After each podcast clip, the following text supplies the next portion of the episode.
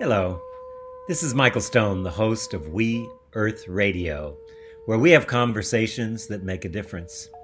We're committed to bringing you leading edge thinkers in the areas of environmental restoration, social justice, conscious evolution, and spiritual fulfillment. In our programs, we look for positive solutions to local and global issues that leave you touched, moved, and inspired to action. Our weekly guests include local and global experts and concerned citizens working together to heal the wounds that separate, alienate, and marginalize people. Welcome to We Earth Radio. This is your host, Michael Stone, and I am thrilled to have one of my friends and inspirations, Bill Plotkin. He is a wilderness guide, eco depth psychologist, and agent of cultural regeneration. As founder of the Southwest Colorado's Animas Valley Institute, he has since 1980 guided thousands of women and men on the journey of soul initiation. His previous books include Soulcraft, Nature and the Human Soul, and Wild Mind. And today we're going to be talking about his new book, hot off the press, The Journey of Soul Initiation, a field guide for visionaries, evolutionaries, and revolutionaries. Bill, welcome to this new show we have. Thank you so much, Michael. It's great to be here. And I want to say I have so much enjoyed our conversations in the past, and I'm looking forward to this one. I thought maybe we could start out talking about your own soul journey and how you've been informed by a lot of things. One of them, the awareness of death from an early time, and how you became the cocoon weaver. Yeah, um, probably like a lot of people, I had a, a, spiritual orientation in, in my early years, in my early teen years for sure, and, and throughout my teens, which is to say, simply that, like most people, I was asking questions about what's this whole show about? What's this um, life? What is life about? Why are we here? And what is the world? And what does it mean to be human in particular? And what are the mysteries about the world. And I think most people have those wonderings if they're not suppressed, which unfortunately they often are. Also, my early years, I had a series of repeating dreams when I was a child. It was the same dream every time, and it was uh, a dream in which I walk up a dirt road, and which I later discovered is was really a dry desert wash in the desert, which I didn't know about as a child because I grew up in New England. But um, I walk up this dry road, and it leads me to a cemetery, and I end up going into an underground crypt in the cemetery, and there are these monks doing ceremony there, and they and they're doing a ceremony over uh, a dead body. They welcome me with their eyes they don't stop the ceremony, but it's as if they acknowledge me as something like an apprentice. The mysteries of death have also been very much alive, funny way to put it, with me. Again, I think that's true for most people. In my early 20s, I started exploring various spiritual paths. I won't go into any details right now, but there was a number of them, mostly Eastern oriented. I found them, they helped me in, to have a, this greater sense about what the world's about, but they, they, all, they all of them seem to be missing something, something of the, the mysteries of the natural world and of our own human depths. Later in my 20s, I was a um, graduate student in psychology. I studied depth psychology that resonated more fully with me. And, and then in my late 20s, I discovered the work of Steven Foster and Meredith Little and from California with the School of Lost Borders, who are reintroducing the uh, contemporary approach to the vision fast to us Westerners. It was a few years before I met them in person and trained with them, but through correspondence with them, I felt I had enough a sense about what a vision fast is to take myself out into the Colorado mountains for five days and fasted for four of them. And on that fast, I had my first soul encounter, what I call a soul encounter, which is an image, a glimpse of our deepest way of belonging to the more than human world. In other words, our what I call our unique ecological niche. I believe that we humans, just like every other species, are born to take a particular place in the greater earth community, not just in the human village, but in the greater earth community. To make pretty long story short, what I was shown through an encounter with a butterfly actually on that first fast was that my place in the more than human community was to weave cocoons of transformation for my people. And it took me years to even understand what that meant, let alone uh, begin to do it with any kind of skill. And that's pretty much what I've been doing training others to um, do similar things and guiding individuals to weave a cocoon for themselves for the transformation from psychological adolescence to true adulthood. Beautiful. I love that you mentioned the people who don't have those questions that you started life out with and that sense of being suppressed, or as you talk talk about in your new book, the arrested development, the adolescence. It is more and more seeming like that we are in an adolescent phase, particularly given the things that are happening in the US today.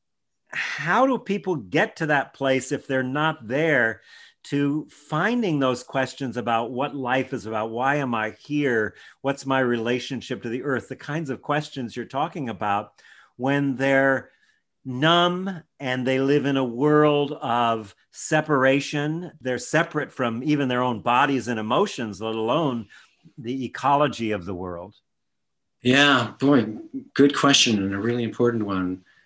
People can get there with help and guidance, but that begs the question when, under what circumstances would people even notice that they need some support with that? And, you know, we can do the best we can with podcasts like this one and books, friends and family who might recognize that someone is really stuck. And, and one of the fundamental potentials or dimensions of being human is our relationship to the other than human world, is our embeddedness in this greater earth community.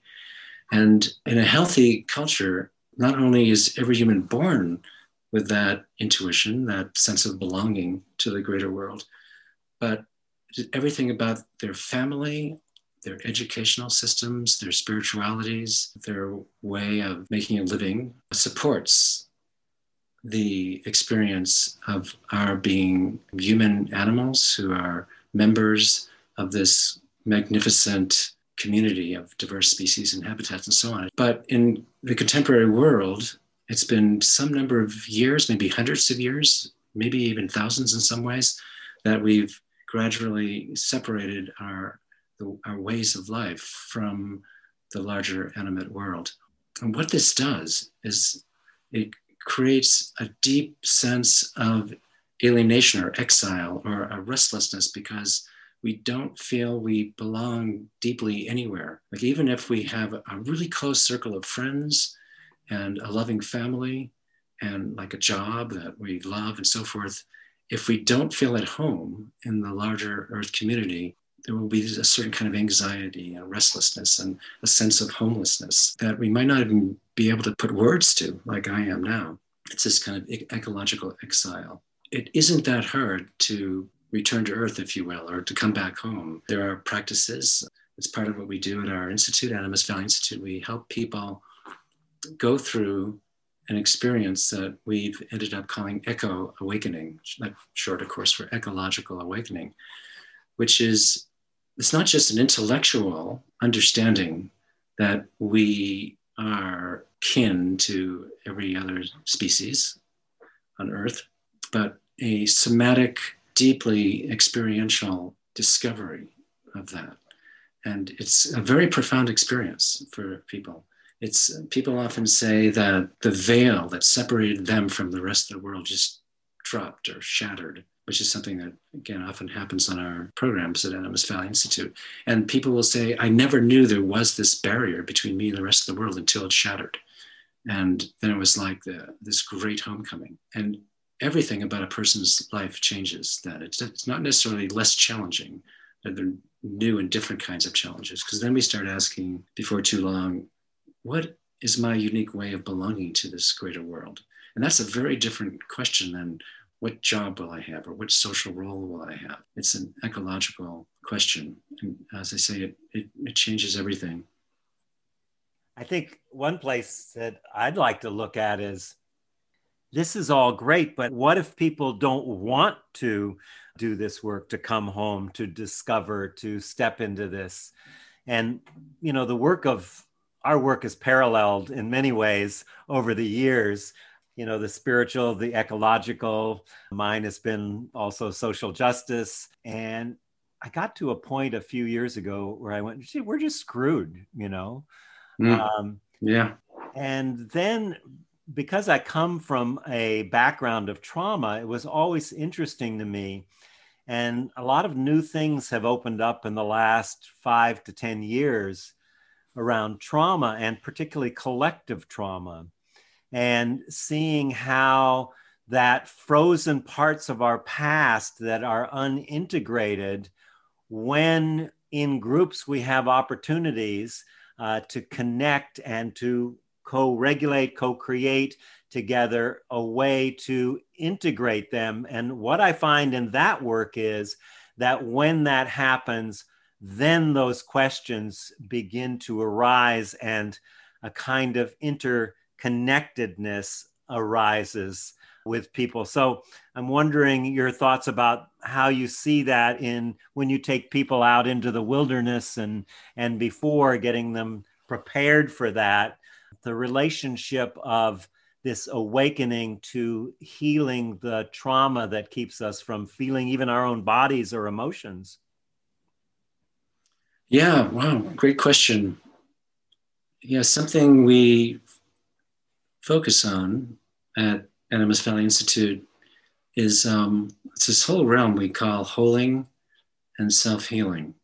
Wholing, which means to cultivate wholeness, is a matter of, of um, developing or cultivating our innate, of the facets of our innate human wholeness. And, and what we've done at Animas, we've used the universal four directions, cardinal directions wheel or the wheel of the four seasons or um, the four times a day sunrise noon sunset and midnight. Use that as a template to map our facets of human wholeness. So in part that's it's we do it as preparation for a person's journey of soul initiation which again is the topic of the new book is cultivating wholeness is preparation but it's also um, it serves us to do anything well in life. And one of the things that's important to do in life is to heal, because we all have wounds and, and traumas, especially in the contemporary world. And we've become, at Animas, become convinced that one thing that is even more effective than being healed by someone else, a guide, a therapist, a pastor, and life coach, and so on, is self-healing, is being, is being able to heal ourselves sometimes we can't, but when we can, that even goes deeper. And it's more profound than being healed by somebody else.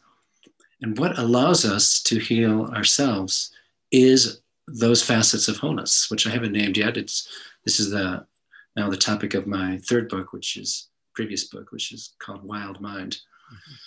Trauma comes up a lot for us, and in fact, as we grow and develop, there's even deeper traumas that come up that we weren't ready for when we were uh, less mature. And the way I've come to understand trauma, it's part, it's um, derived from the work of um, Gabor Mate, Canadian uh, physician, who explains that trauma, the way he uses the word, and I've adopted this, trauma is not the experiences, the really, the overwhelming, difficult emotional experiences that we had sometime earlier in our life it is what we do inside ourselves to protect ourselves from that. Okay. So it looks like I can tell, see you're nodding and we're on the same page there. so the little twist we've done at Animas in our wild mind work is that um, the things we do inside ourselves, so that we're not even conscious that we do, are what we call our subpersonality or inner protectors. Our inner protectors, especially our escapists, our escapists are one kind of inner protector, and they they know that that earlier experience, that traumatic experience, was so difficult for us that they want to keep it from over us from being overwhelmed, the ego from being overwhelmed by it. And so these protectors separate our consciousness from the memory of what happened and also from the emotional and somatic impact or residue of those experiences. So, from this perspective, healing trauma is a matter of learning to enhance our wholeness, which is to say, cultivate these four facets of wholeness that I alluded to, and then being able to hold our traumatized inner protectors in such a way that um, eventually we're able to remember what happened and to and to do that while we're being held both by others and by ourselves in a nurturing space. Because otherwise we just get re-traumatized. But if we can be in that nurturing generative uh, place and hold ourselves while we allow ourselves to have those emotions and somatic experiences that we've had been protecting ourselves from, then we have this very profound healing. And some amount of that self healing or support from others in our healing seems to be necessary to get to the stage of life where we're ready to undergo this spiritual adventure that I call the journey of soul initiation, which results in true adulthood. And the catch here, Michael, is that a very small percentage of contemporary people in industrial growth societies ever reach that stage of human development where they can undergo the journey of soul initiation. And uh, so, which is to say that there's a, a relatively small percentage, maybe only 10% of contemporary humans in modern societies who ever reach what I call true adulthood. That's a really radical and profound statement, especially if it's true. which I've been convinced in, in 40 years of doing this work that it, it is true. But what I mean by adulthood is something that's not even on the radar of uh, contemporary Western society. We don't even have a concept of adulthood that corresponds to the way I use it. But I didn't just make it up out of whole cloth. I believe that that uh, my understanding of true adulthood corresponds very closely to that that you, we find in healthy cultures, although there's very few left in the world because of our dominator cultures. But the indigenous traditions speak of adulthood in a way very similar to the way I've, I've come to. Hmm. Okay, I'm going to take a breath again there.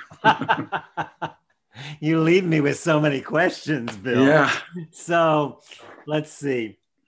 I love that you put together healing with wholeness, not healing what's broken. Because I think the point of the underlying premise of many people who are doing healing work is that they're fixing something and there is nothing broken. And I, I constantly am reminding people that a very intelligent body that you are in and a nervous system that you were in protected you at a time when there was a threat to you that you wouldn't have been able to go on if you hadn't shut that part down that part of your essence your relationship to men or women or life or these bigger questions.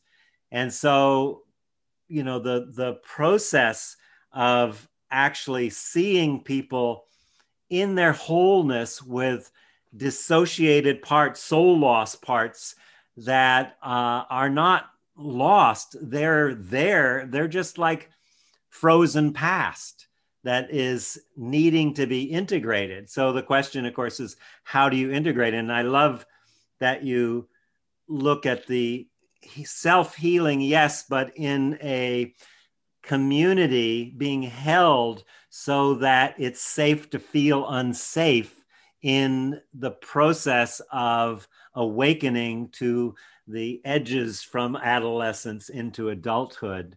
So I think that I, I love that you brought that up that sense of there's not really something broken, that healing is actually a matter of wholeness. Maybe you'd want to comment on, on that. Yeah, so beautifully said, Michael. That, and that's exactly right. The approach that we're taking, and we're, we're finding more and more uh, healers, including psychotherapists, taking it, although it's still relatively few, um, is an approach of that starts with wholeness. Um, so, in other words, we're not primarily asking what kind of syndrome or diagnosis does this person have as psychologists?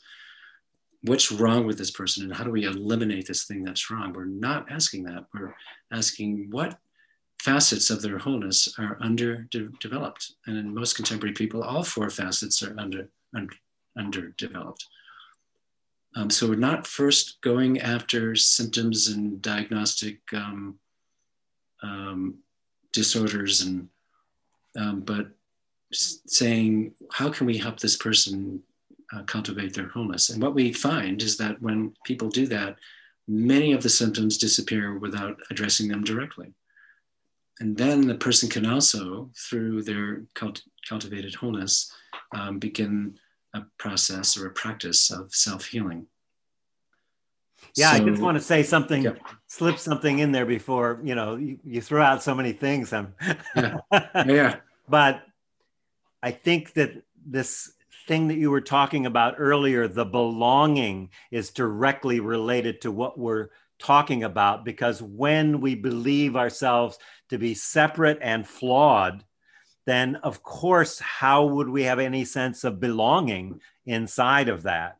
So I think that's a really important point. And I, I just wanted to bring in your dream here and and what the journey of soul initiation is which is also written for a field guide for visionaries evolutionaries and revolutionaries and i take that to mean people who are ready for this kind of work but this journey of soul initiation cultural transformation from an egocentric society into a ecocentric or soul centric society. Talk about that as you're talking about your path to adulthood. Yeah, okay. There's a lot of pieces there. Um, and like we start with what you were bringing up about belonging, that's where we are stuck. So many of us in the contemporary world, so many people are stuck and they're looking for a, a place of belonging and usually most people think of it in terms of socially. And um, I think most humans alive today are, are stuck in a stage of development that I consider early adolescent. But I don't mean that early teen years. I mean, it's, it's a psychological stage that you can spend your whole life in if you get stuck there. And I believe most people do get stuck there. And the, the goal of early adolescence is to find a social place of belonging that is absolutely authentic. It, is, it fits who you are. And that is so difficult now because of um, the way our culture is arranged and the way children are raised or their, their development is actually thwarted. So, yeah, so belonging. And so, one thing that, that happens in a healthy early adolescence is that we develop our sense of, we further cultivate our sense of belonging to the more than human world, uh, which is to say, our consciousness shifts from ecocentric, uh, egocentric rather, to ecocentric, that we get a sense about ourselves that we're not just here to serve ourselves. That's which, which is what egocentric means. It's, it's all about me. Um, and it shifts to ecocentric, which is this sense of belonging to the larger um, Earth community, and how can I serve that community? And but something that has to happen in early adolescence in order to get to late adolescence is to succeed at shaping a uh, a persona, a way of being uh, in the words world socially that is accepted by your peer group and um, and is authentic in terms of your values and, and your uh, and your uh, intuitions about about the world and, and your values. Uh, but if we're traumatized um, and and we've had and, we don't have this sense of belonging to the more than human world, then early adolescence becomes so difficult, and we never end up succeeding at those tasks.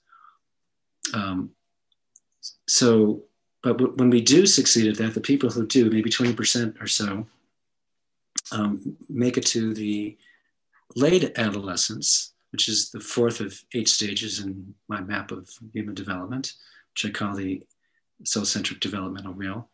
And um, I call that fourth stage the cocoon, not coincidentally.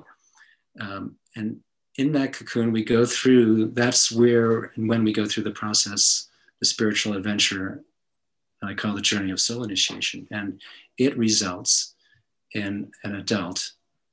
And an adult is someone who understands themselves first and foremost eco, ecologically. They understand what place they were born to take in the larger earth community, like in my case, weaving cocoons.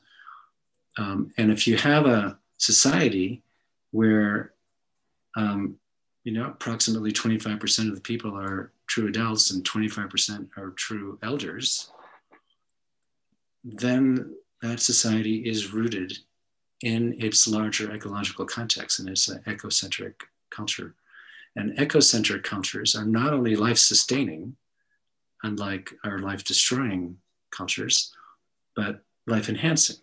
A healthy culture, like everything else on the planet, enhances life. Everything, every species on our planet, um, you might say the process of evolution itself or the planet itself is designed or has an intention to continuously complexify and diversify life.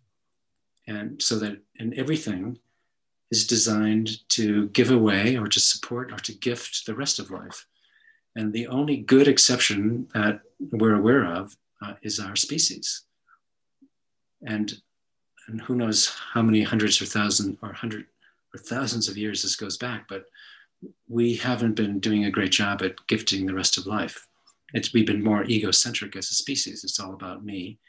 And of course, we've reached the early 21st century when uh, our technology has developed to such a degree that it's possible that the way that we're out of sync and not enhancing the, the greater life of the world, that we're actually uh, now in danger of uh, destroying the basic Earth systems that make our lives possible and the lives of so many other species possible.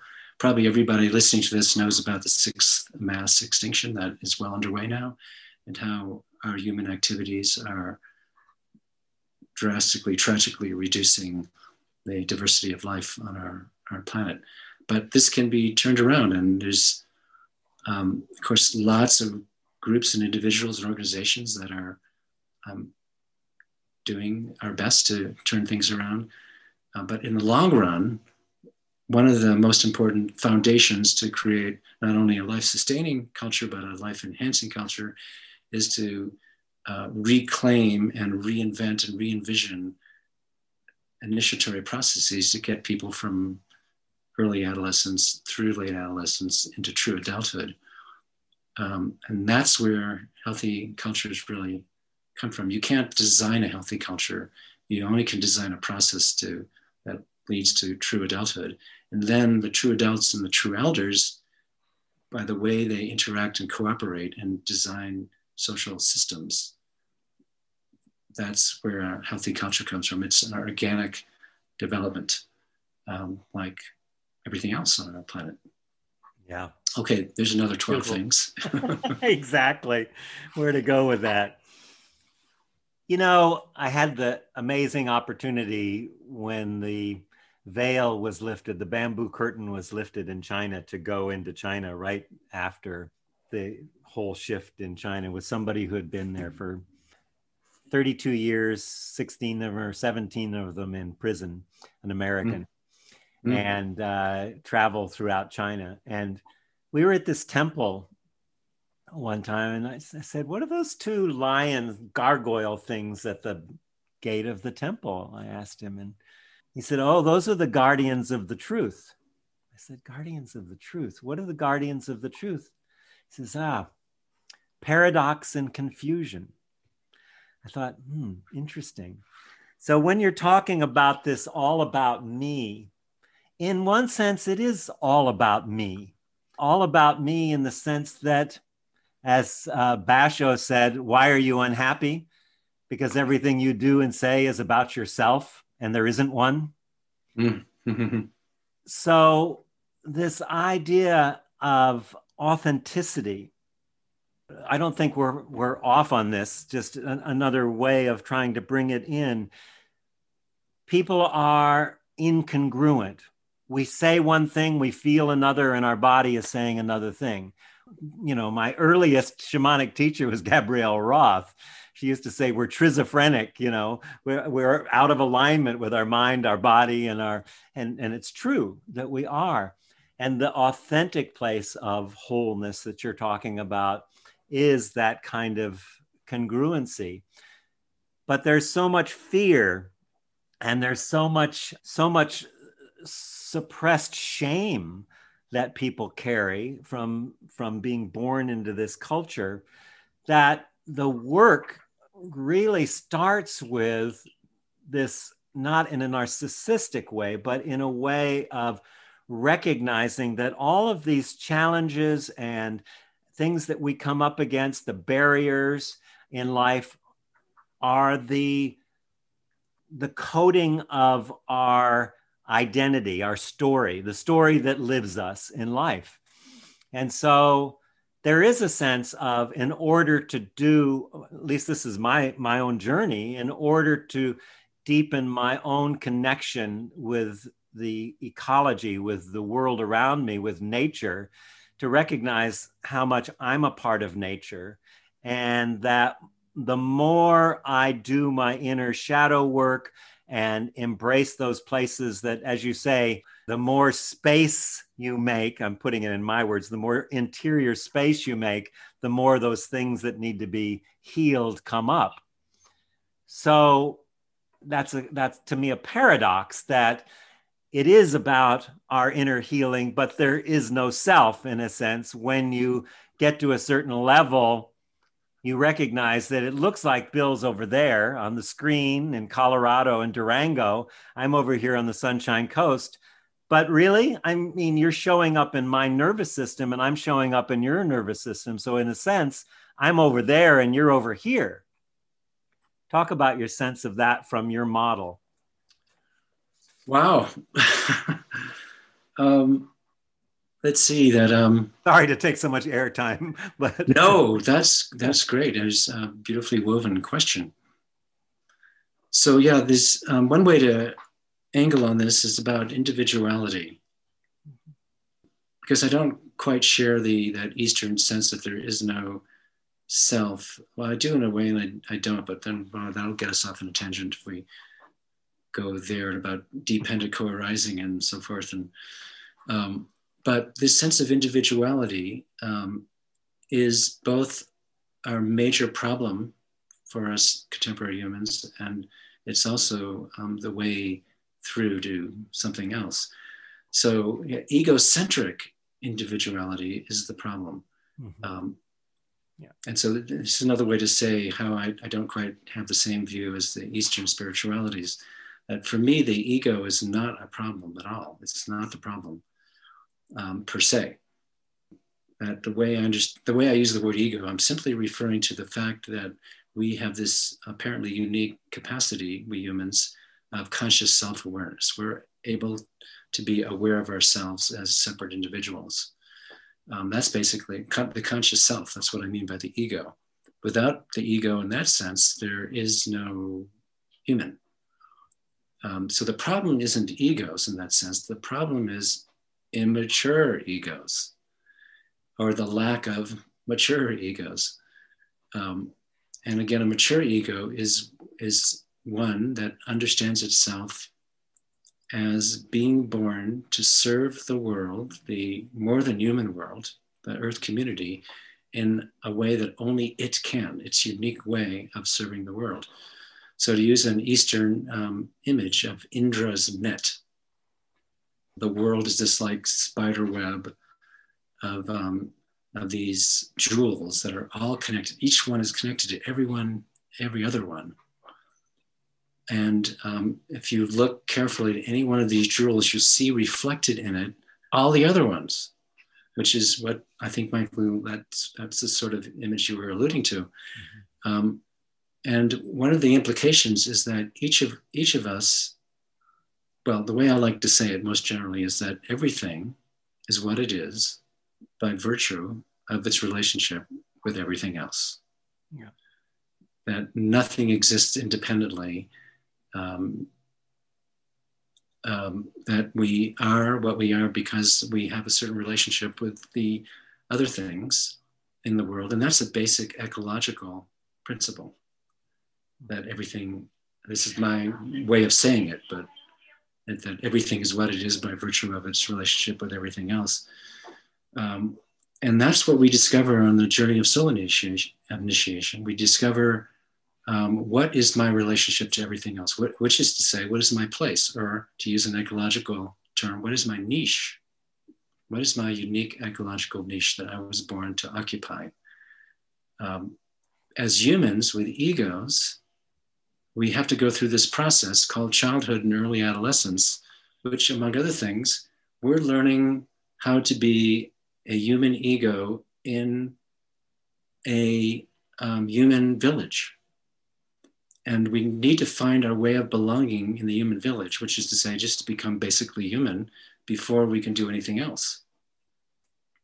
So, what happens in the course of development in a healthy culture is that we are supported as children by our families and our community um, to develop in these ecocentric ways, um, which I describe in my second book called Nature and the Human Soul, which is the uh, soul centric wheel of development.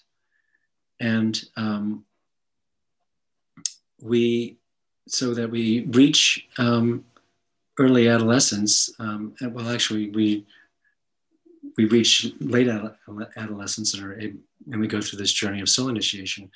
And when we be when we enter early adolescence, sorry, late adolescence, the cocoon, we need to be separated from our early adolescent understanding of who we are. Our, our ego has to be dismembered or um, dissolve, essentially, so that not only do we uh, relinquish our current social and often vocational roles when we enter the cocoon, um, we also are called upon by our own psyches to um,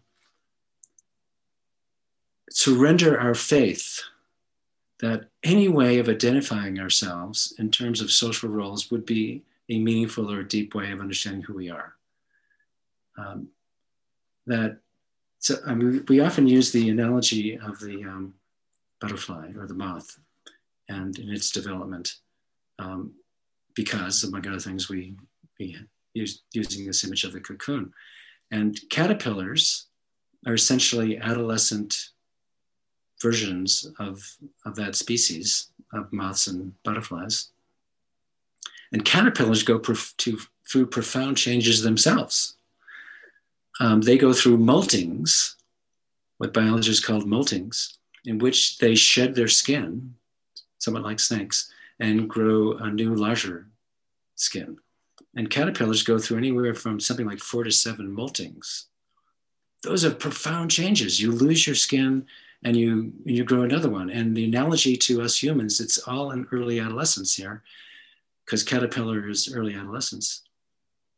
Um, that we may leave one social circle and enter another one, or we might leave one romantic relationship and and begin another one, or we might leave a, a job or career and start another one, or we might live in California and, and move to British Columbia. it just changed the, uh, place where we live and so forth. And for early adolescence, that's like uh, a, a molting. And people in early adolescence think that that's something like a soul initiation or something, but it's not. It's a caterpillar uh, transformation.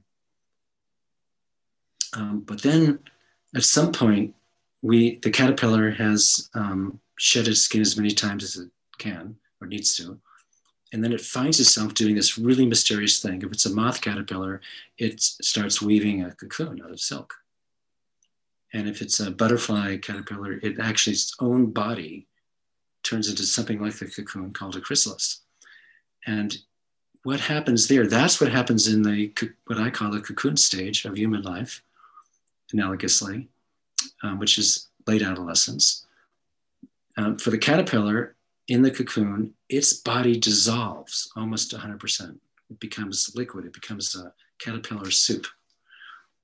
And, um, and then these cells that have been in the caterpillar body all along, kind of hidden away, called, which biologists call imaginal cells, which have the image of the butterfly or the moth, the butterfly or the moth called by biologists an imago.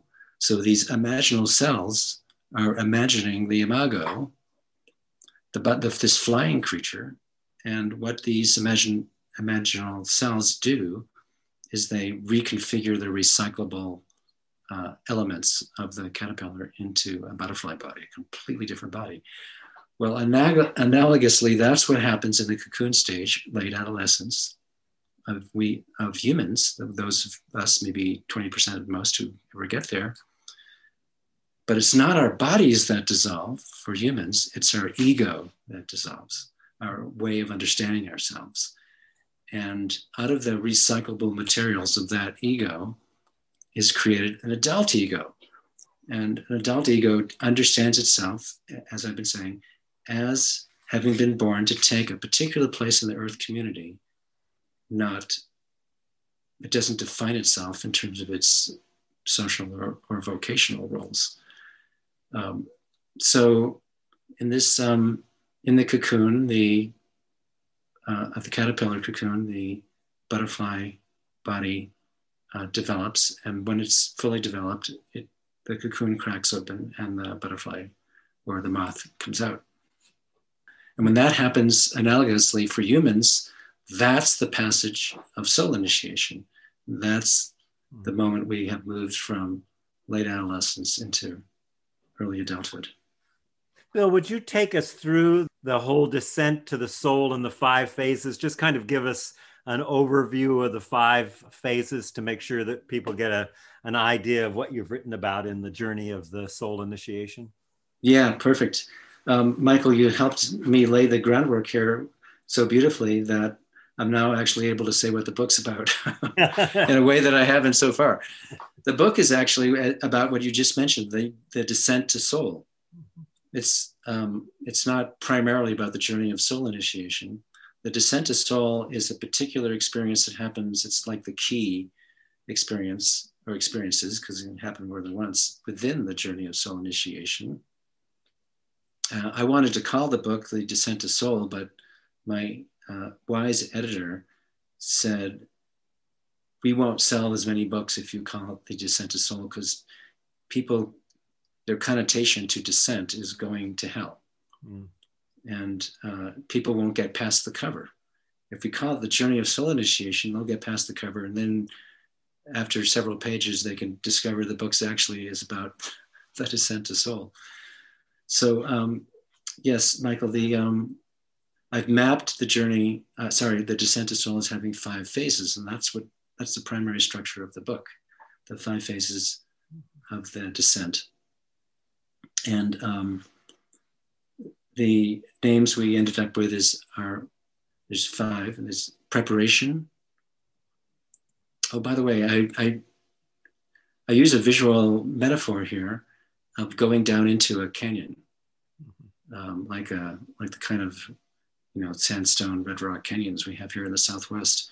And there's five pieces of that, or elements or dimensions of the canyon. There's the like the mesa as you approach the canyon. There's going down the cliff wall. There's being at the bottom, and there's um, coming up the other side, and then on top on the other side. So that corresponds to these five phases of preparation for the journey, the dissolution, dissolution of the early adolescent ego, the encounter with soul, the actual experiential glimpse of the unique place we were born to take, and then the metamorphosis of the ego, actual reshaping of the ego into an adult ego, and then the enactment of that way of belonging in the world as a gift to our people and to the larger earth community. So again, it's preparation, dissolution, soul encounter, metamorphosis, enactment. What this corresponds to with the uh, moths and butterflies are um, caterpillar life,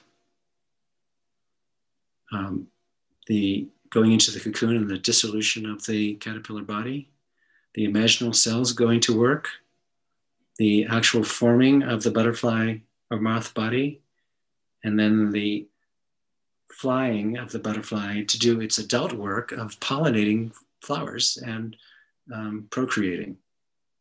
Caterpillars basically eat, they consume. caterpillars are consumers. They eat lots of leaves, and they need to do that to grow. Uh, butterflies and moths don't eat much at all, but they are gifting the world by being butterflies and moths by pollinating everything else. Um, so in humans, if we end up um, stuck in our caterpillar early adolescence, we'll just be consumers our own our whole life. And isn't that interesting? That's the way we refer to ourselves. When you listen to economic reports, it'll say consumers are buying more of this or less of that. We're actually speak of, of other of our fellow humans as consumers. Mm-hmm. And if we think about it at all carefully, we go, wait a minute, if we're only consumers, we're going to consume our planet. And we are consuming our planet. And that's what we'll do. That's what adolescents will do if they don't have adults and elders to steer them in a different direction, namely towards becoming adults and elders who are pollinators.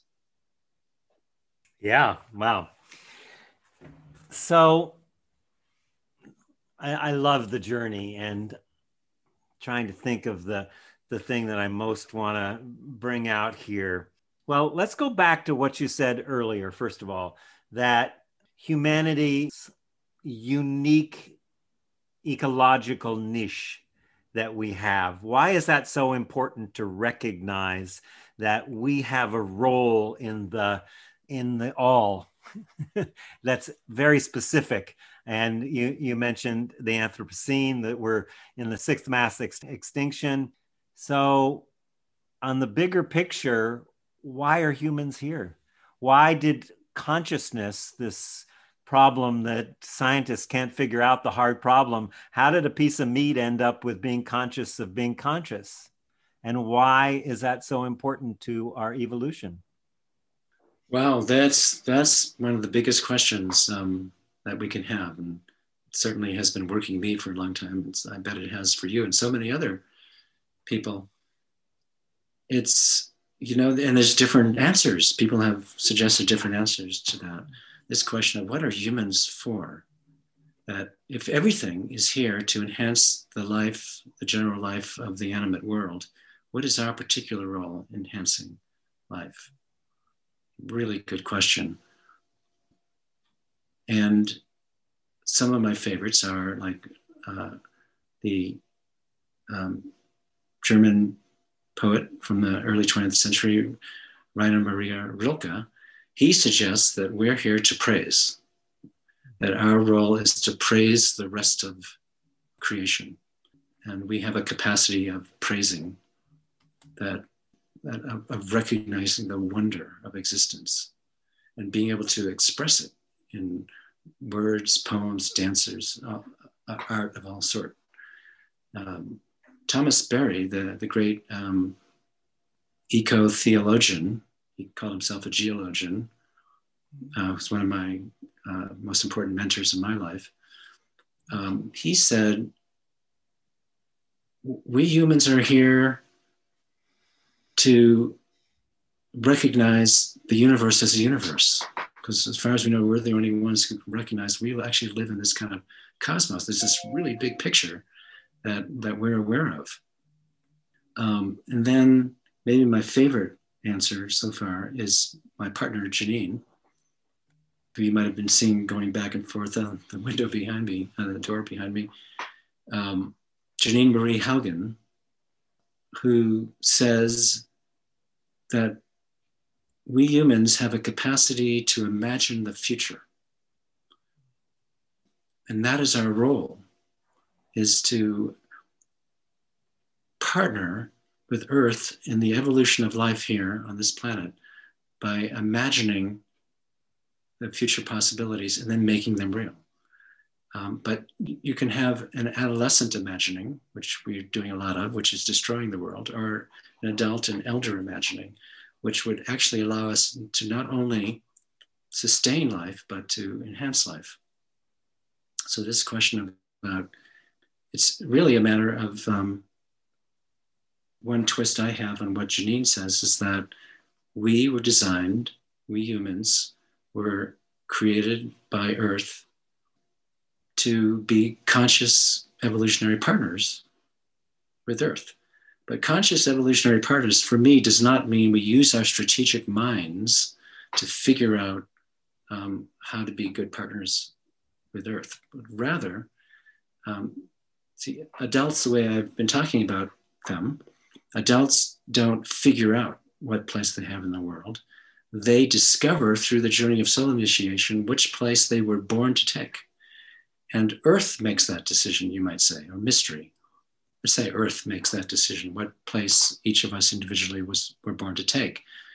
So when we're being, if we're being, when we ever start to become as a whole co-evolutionary partners with Earth, it'll actually be Earth still calling the shots in, in that sense, because Earth designed me to take a certain place uh, my little place in the ongoing evolution of our planet and has designed it, um, created every human to do that. And the way we get to be, the way we are evolutionary partners with Earth are, is to discover what place we were born to take and then to embody it as effectively and as beautifully as we can. Mm. Again, you're bringing up so many questions, and we have like three minutes left to go. Mm-hmm. I love that you brought so many people in who are my, my teachers and mentors, Joanna Macy and Thomas Berry and and of course Rilke always. I love Rilke's inseeing that whole idea. I think that's a beautiful tool that I teach in in in my own work. That idea of the seer and seeing the seen and the seer going in, seeing each other. I also brought up um, the another answer to the question is you were giving the different answers. I was thinking of Brian Swimme who of course is the um, Thomas Berry, whatever, continuing on in his thing, and he said the um, cosmologist. He said that the um, that we are the universe's way of seeing itself. And I think mm-hmm. that's a, a, a kind of brings together many of the things you said one of the things that's that's i think challenging besides this myth of separation and maybe this is a good place to to wrap it up again is this idea of surrender of risking everything of relinquishing control that's very very difficult for people. I think it's even more difficult for women in some ways this idea of surrender. I've been surrendering enough my whole life. I'm not going to surrender anymore. But the idea of actually allowing ourselves to not need to control, but to to use that as a portal for opening into something much larger, the emergent future that perhaps is calling us that we can't hear because we're holding on for dear life uh, to to being in control and from what the past has left us. So maybe you can mention something about that um, yeah, so many other questions, but let's deal with that one. yeah, that's beautiful. I don't know if I can say better than you, Michael. I, I just can relate it to the um, the descent to soul. That once we reach that cocoon stage, and at some point in that cocoon stage, we're called to make one or more descents to soul A big piece of what happens on the descent, especially that, that dissolution going down into the canyon phase, um, we, we have to relinquish our control um, because we're not in control uh, on that journey. there's mystery is taking us for a ride. Mm-hmm. And we, the ego, our ego is the raw material that's going to get reshaped. And the, the ego is not the pilot, not the driver of, of, that, um, of that journey that's about to happen. This is something Carl Jung spoke about in, in quite a detail about his descent to soul, his first one, which he called his confrontation with the unconscious. That it was like he wasn't a scientist doing an experiment. He was uh, raw material of an experiment and it was being done on him. And, and he had to relinquish his control, which is very strong in, in, in especially in, in men in our culture. It's, you might, yeah, you have to say, uh, men who start on the descent to soul first have this, often have this sense that I'm going to go into this canyon, into the depths, and I'm going to figure out what my life is about. Well, figuring it out is control. And it doesn't work that way. So we have to relinquish and go along. And that, that's why our preparation is so important because you, you need a really well developed psyche to relinquish that kind of control. Um, and similar with us as a species, that um, I, I, I don't, my sense is that we won't have a really strong, clear answer about what our next step in evolution is as a species until we have enough uh, initiated adults and elders. And then by uh, being together as adults and elders and creating healthy places for children and adolescents we'll, we'll discover that we were designed to take a particular role that we could hardly imagine now so we won't even be in like cognitive strategic control of who we are as a species we'll discover it mm. so much more to talk about it's just always a joy to be with you and stimulating Bill Plotkin, thank you for your new book, The Journey of the Soul Initiation. And, uh, you know, I really look forward to our next conversation, Bill. Thank you, Michael. Me too. You, you are as, as fun and, and engaging as anybody to speak with. Thank you. Oh, much love. Blessings to you. Thank you, and to you.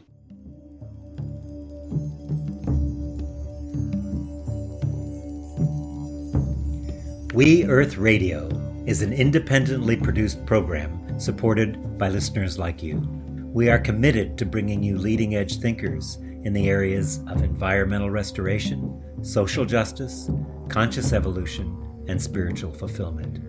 If you would like to receive our complimentary newsletter, The Well of Light, make a contribution, or listen to any of our past shows, go to our website, welloflight.com Thank you so much for your commitment to a world that works for all life.